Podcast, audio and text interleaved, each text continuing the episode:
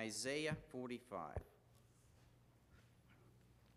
Thou say the Lord to Cyrus, his anointed. Well, I want to stop here. Let's refresh our memory.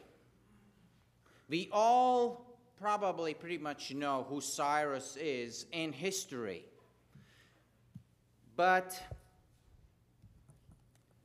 this passage, what we read here, was written 150 years before it became reality. So for us, it's history. Isaiah wrote it as a future, as a prophecy.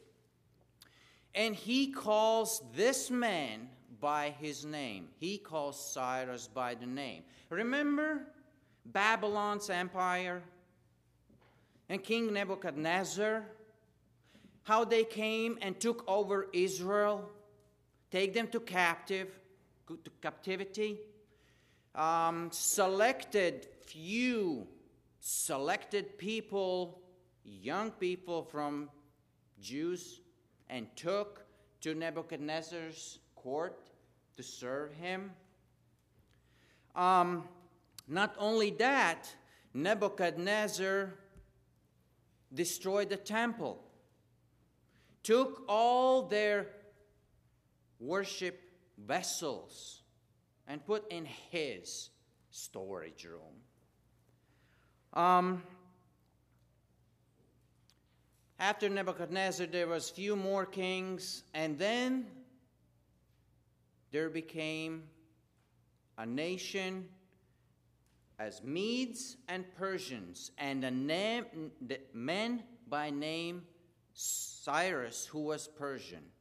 He united Medes and Persians, marched against Babylon, was victorious, walked in in Babel, uh, proclaimed himself a king, and became an empire. Well, shortly after his victory, Cyrus stood in front of his people and said, From now on, things will be different. I will be different ruler. I will be gracious ruler. I will be good to my people. And the first one of the first things he did, he let all the captives go back to their homelands, including the Jews. 50,000 Jews went back to Jerusalem. Not only he led them to go back to their homeland, he said, "Wait a minute. I know what's in my treasury. It's your stuff. Come Take it, take all your secret vessels, all your worship vessels, gold and silver that you had in your temple. Take them, and you are free to go back. Why this is important? If that release would not happen, it's very doubtful that there would be Israel nation today or in Jesus' day. And for God to have His Messiah, His Son, to come in a nation of Israel, in a line of David, this release was very, very important. And all this plan kind of hinged on pagan king called by name Cyrus. God is ruler over all.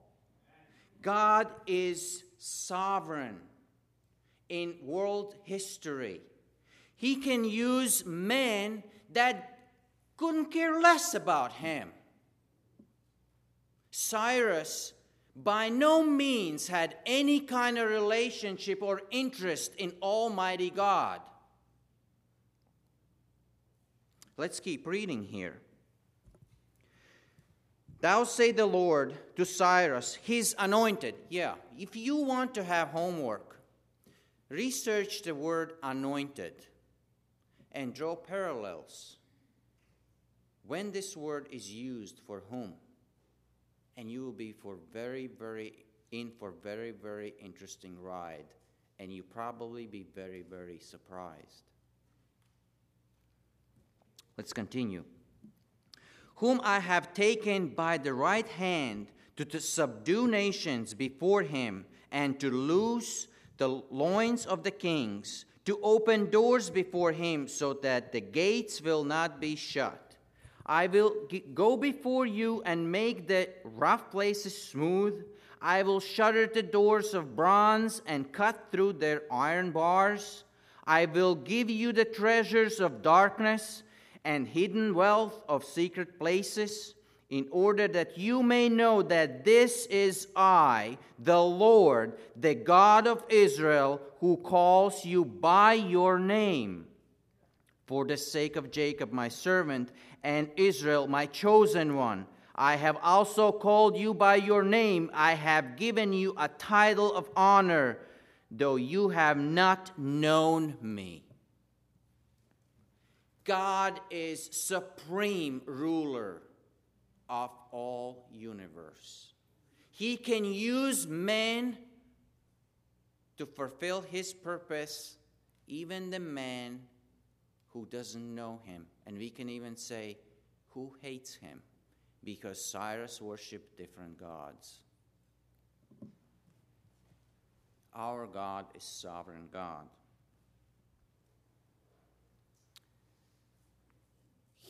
There is no Cyrus probably thought that he was the one who was so genius that he gained the victory, that he conquered. But God said, I took you by the hand like a little boy, and I gave you all that you had. There is no luck, good or bad, doesn't exist there is no chance in this world, doesn't exist. There is Almighty, sovereign God who rules over everything. Let's read verse 7. The one forming light and creating darkness, God's talking about Himself, causing well being and creating calamity. I am the Lord who does all these things. Well, this verse is something that I want you all remember for the rest of your life. Let's read it one more time. The one forming light and creating darkness, causing well being causing well being. We all love that God. Hallelujah. I'm going to serve Him. I love that God who is concerned about my, my well being. But wait a minute. It says, I am the one who create calamity, and I am the Lord who does all these things. He's sovereign over all things, good or bad. He created this world. He created the world with freedom of the choice. And sadly to say, the choices that we have made have brought pain, death in this world. But in all that, God is still in control in all that, God is still in control. How many of you know stories where you say, bad thing happened to good person? You probably, every one of you, know the story that bad things happen to good people. When that happens, read this verse and don't blame something there is nothing to blame. God, remember that God is in control. God is in control.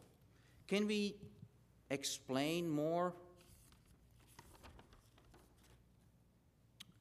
I don't know, but probably there is a lot of questions that rise in our heads. And two most common questions what come up when we talk about sovereignty of God and God's love is okay, God controls everything.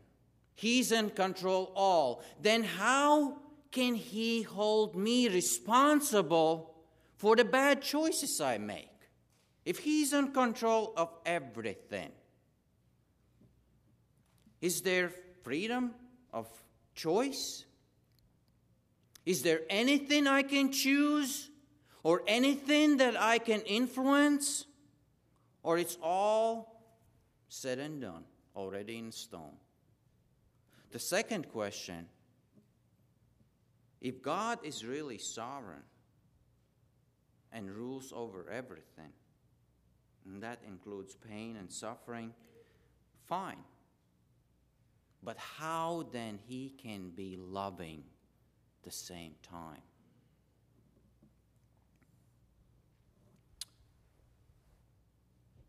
Well, let's think about question number one. Remember Josh standing in front of his people? Not Josh, Joshua. I'm sorry. Joshua standing in front of his people. And he said, Choose this day whom you will serve. Choose. Moses, when he stood in front of Israel, said, This day I have said before you life and death, blessings and cursing. Choose. And Jesus said, Whomsoever may, whomsoever will may come. Was that nonsense? He said, Yeah, I, am telling you, whosoever uh, will, but in reality, only those who I chose. Ridiculous. He said, You have a choice. You have a choice. But Paul says in Ephesians 1, he says, He, God, predestines or chooses us according to the intention of His own will. Well, and that's true too because this book doesn't lie. You're telling me, oh, you're giving me a headache. Good. Start thinking. Both of these things are true. Both of them are true, and you cannot diminish any one of them. They both are true. Can I explain them better? I don't think so. And I'm not ashamed to tell you that there is thing, there are things, and probably quite a few that I do not understand about God. And it doesn't bother me and it shouldn't bother you. Because if we can explain God, then we would be God. What bothers me when somebody gets up and says, I got all this figured out. No, you don't. No, you don't. It's a paradox. It's two parallel lines that connect only and only in God's mind. And we can't comprehend it, and we can't understand it. It's a mystery. Well, let me give you two examples, imperfect. They're not perfect examples by any means, but that's the best I can come up with. And probably you heard both of them. But nevertheless, I'll tell you. Let's just pretend that we all agreed to go on a cruise. And we all board on a big ocean liner. And let's say we're going to um, Sydney, Australia. Would be quite long trip. Um, we all are on this big ocean liner. Some of us lay by the pool. Some of us swim in the pool. Some of us play ping pong.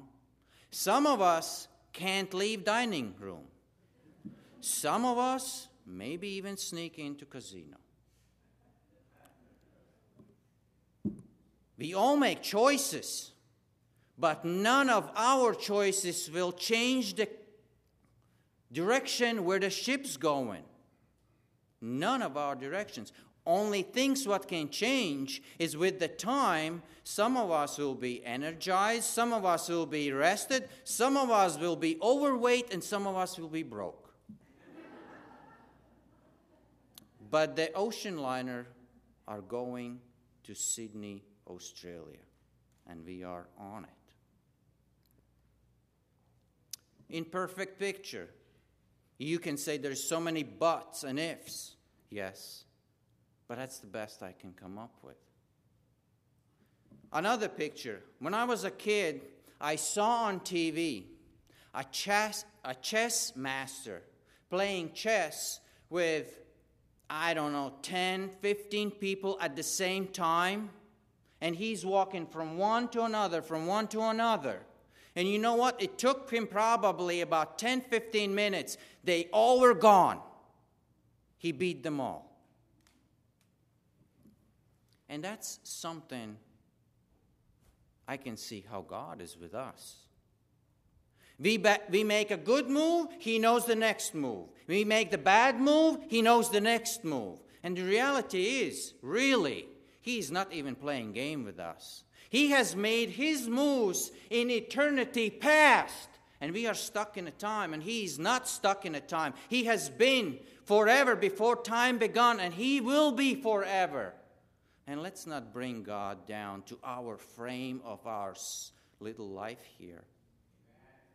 God is sovereign, sovereign, almighty God who is in control of everything.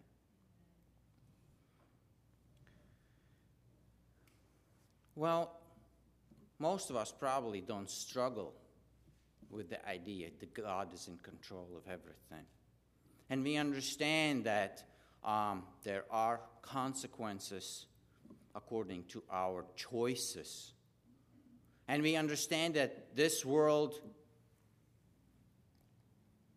uh, exists or, or functions by the, by the laws or, or um, you know, all that is understandable. Um, what I struggle with is when I have not made bad choice or somebody else have not made bad choice and they wound up in very, very hard circumstances. That's when I start to struggle. Remember Job? Remember what God told about Job? He was what kind of man? He was righteous man, upright man. And what happened? God, in His sovereignty, allowed things to happen. Was God in control? He was in control. From the first second of all that to the last from the first breath to the last of Job's life. Well, that leads us to another, the second question.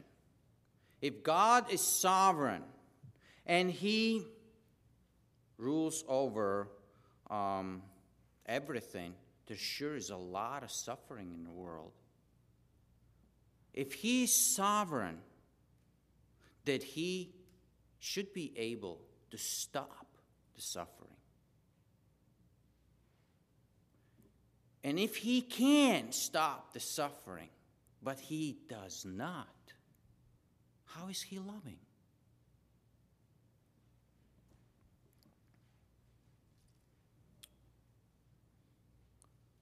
And there's another thing that I want you to understand and keep close to your heart. Is God's love the same love as we think about love? Does God's love fits in in our definition of love? Jesus said, My ways are not your ways, as higher the heavens are from the earth, as higher my ways are than your ways. And here's a statement that we should remember God's love is not pampering love, God's love is perfecting love. Can we all repeat that? God's love is not pampering love. God's love is perfecting love. God's love is perfecting love. God doesn't start every single day with a thought, how can I put the biggest smile of my face? Nor he thinks, how can I provide the, the fuzziest slippers for him? Or put the cushiest cushion under your tush. That's not what God's doing. God's love is perfecting love. By that, I mean God is in business of trying to help us to be able to worship Him here on this earth and in eternity, to give glory to Him here on this earth and in eternity. And there's a lot to be said about that. But I'll leave it at that much. And Bible says that the ones who Lord, Lord loves, he chastens and scourges every single child of his for the same reason to perfect you, to get the best, the best out of you that you can be.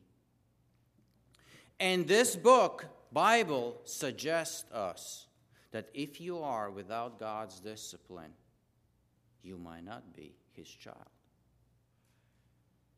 God's love is not pampering love. God's love is perfecting love. So, bad things do happen to good people, and bad things do happen to godly people. Helen Roseveare was a British medical missionary in Congo. While she was there, all she wanted to do is serve the people and serve the God. And while she was there, a revolution broke up. And she was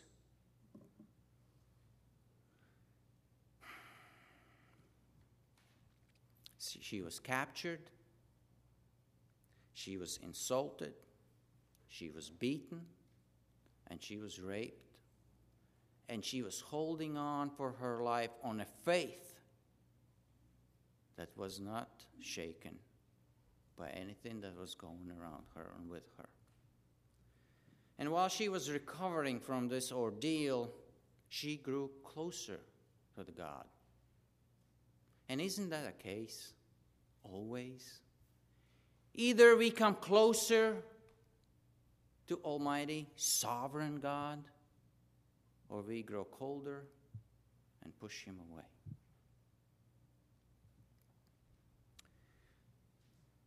Helen wrote a statement in a form of question that we should all ask ourselves. And the statement goes like that. The question is like God would ask this question to her Can you thank me for trusting you with this experience, even if I never tell you why? We think that we deserve answers.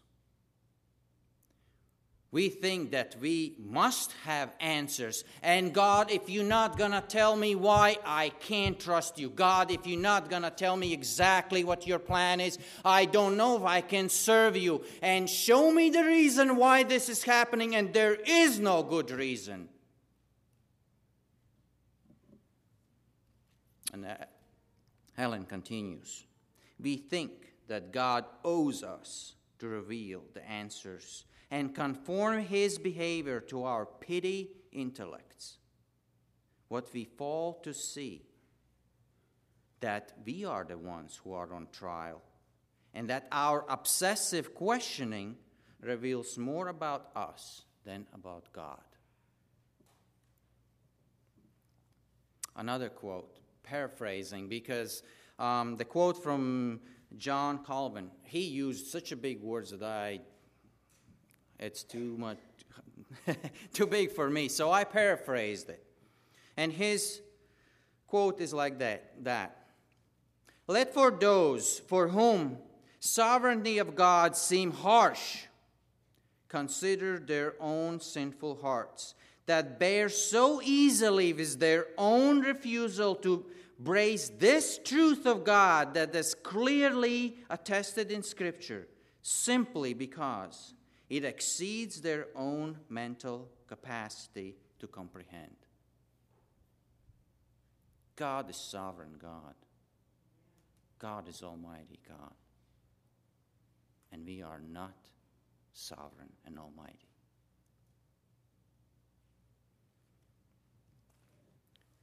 And if you are here out of billions that walk on this earth, and you accepted Jesus Christ as your Savior, as the only one who can give you forgiveness and who can give you salvation, and you accept Word of God as true Word of God, then you are on narrow way that leads to eternal life.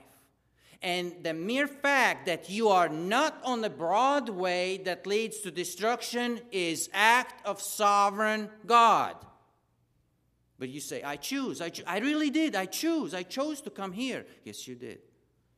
And I did too. But somehow, in the middle of all that, God was completely and absolutely in control.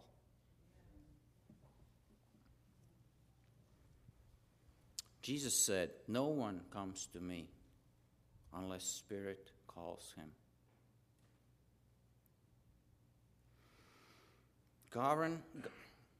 God is sovereign in world events. God is sovereign in salvation. And God is sovereign in sanctification too. Um, let's continue to read and let's read um, verse 9 and the first part of verse 9. Woe to the one who quarrels with his maker. Well, what does that mean? What does that mean? Well, first of all, sanctification is a process where God takes um, converted sinners and makes them righteous. That's what sanctification is all about. And if you are in Christ this morning, that that's the program that you are on.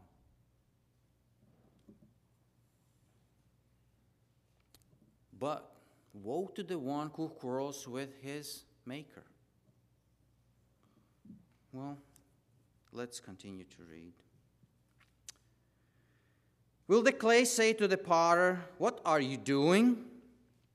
Or the thing you are making say, He has no hands? Woe to him who says to a father, What are you begetting? Or to a woman, To what are you giving birth? Well, in other words, there are two pictures that explains what this woe or quarreling is all about. Two pictures. Let's start with the second one. Let's pretend that a young couple from our church just have a baby born. And few of us broke in the room and walk in like, who is this? What kind of baby is this? Who made this baby? Stupid, stupid example, isn't it? Well, another example there. Potter makes a pot and all of a sudden, the, the clay vessel comes alive and says, What are you doing? I don't want a handle there. Well, that's the quarreling with our Maker.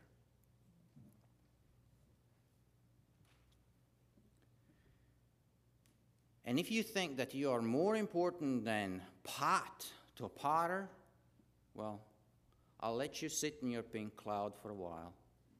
All I want to tell you God is sovereign. And you want, and I am here because of Him. Every single breath I take, and every single breath you take, because He allows it to.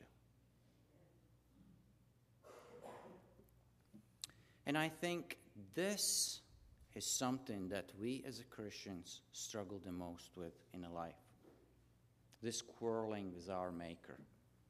We all have trials, each one of us. Some of us have them deeper, some of us have them a little bit lighter. Some of us have them short time, some of us have them for a long time. Some of us might have them for a life.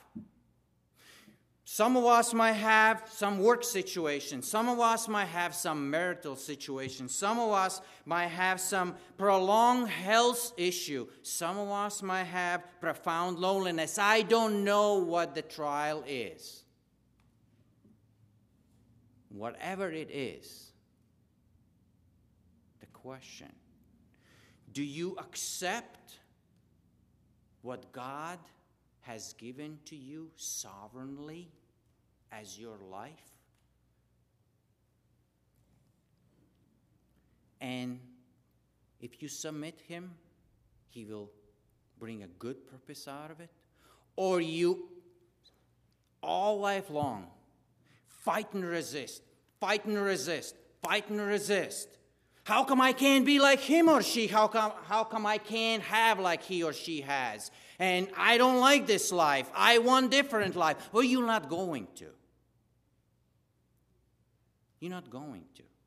Because the freedom of choice that God had given to you does not include, I want to choose this life or I want to choose that life. The only freedom of choice that we have is do I accept sovereign God or do I reject sovereign God?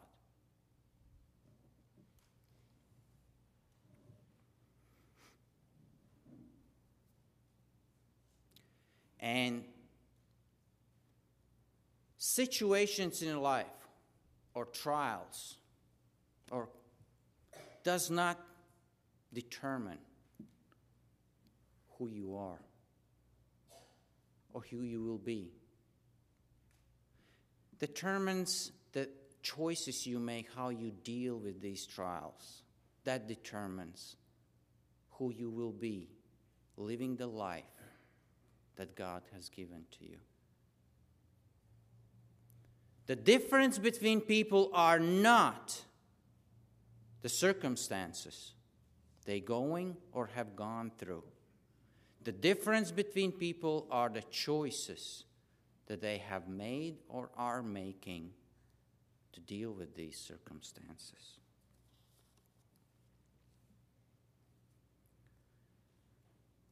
Sovereignty of God. How do I embrace it?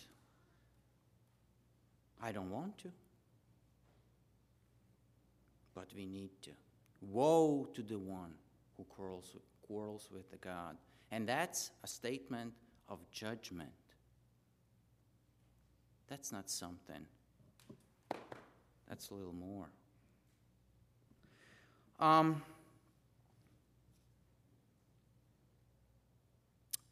I want all of us to think of three things, or I will suggest three things how we can embrace sovereignty of God. And the title of my today's speech, I put I will, and there is unfinished, unfinished sentence. And there basically are three sentences that I want each one of us to finish. They all start with I will. The first I will is I will be obedient when told. Hmm. We don't like that. But when God speaks, when God tells us something, let's be obedient. Let's be doers, not only listeners. Let's make up our mind. And when this is all over and we start to walk out of these doors, the first step that we make, let's not be, before the foot hits the ground, we're already on the left side. I will be obedient when told. Isaiah 66 2 says, Who is humble and who trembles at my word. That's how we should read God's word. That's how, how we should take it, this being humble heart and tremble of what God has to say to me.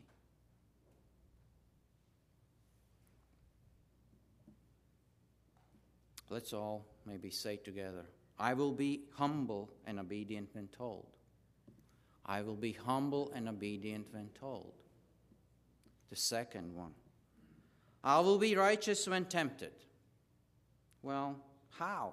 I don't have my own righteousness. Right. Neither do you.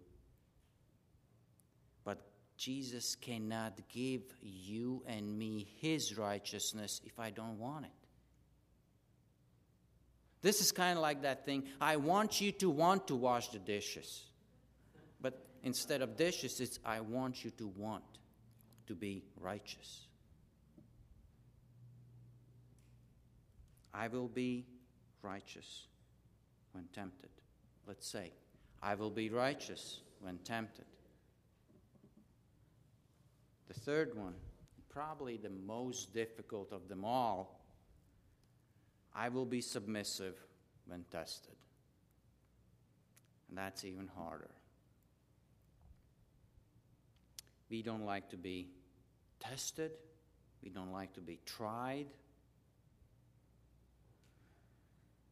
And when it happens, in reality, we have only two choices, and that's our freedom of choice.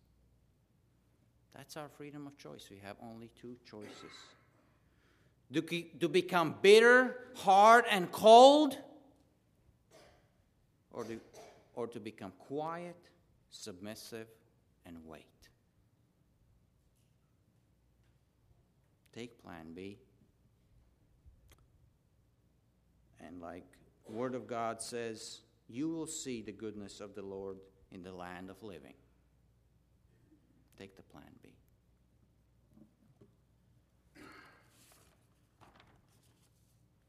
Submission. What is submission?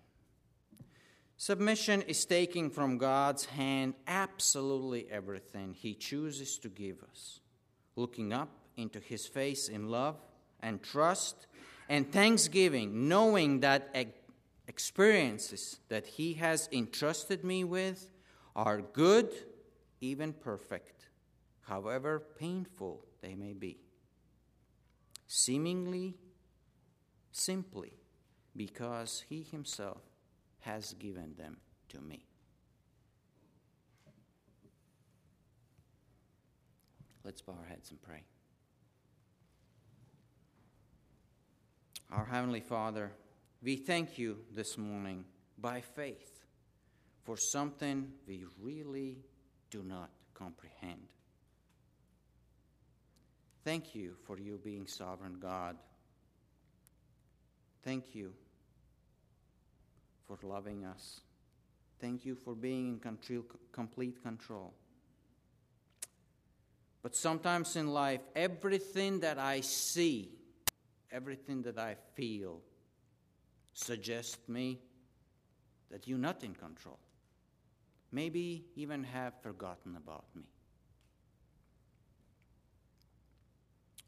But your word says that you are in control and people who trusted you have witnessed that you are in control.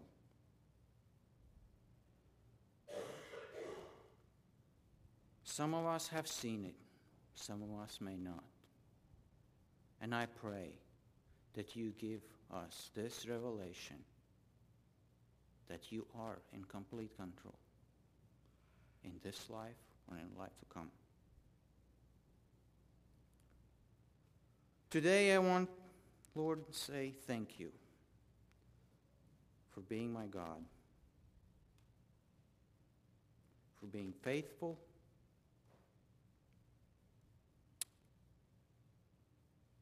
I trust you and I worship you and I submit to you.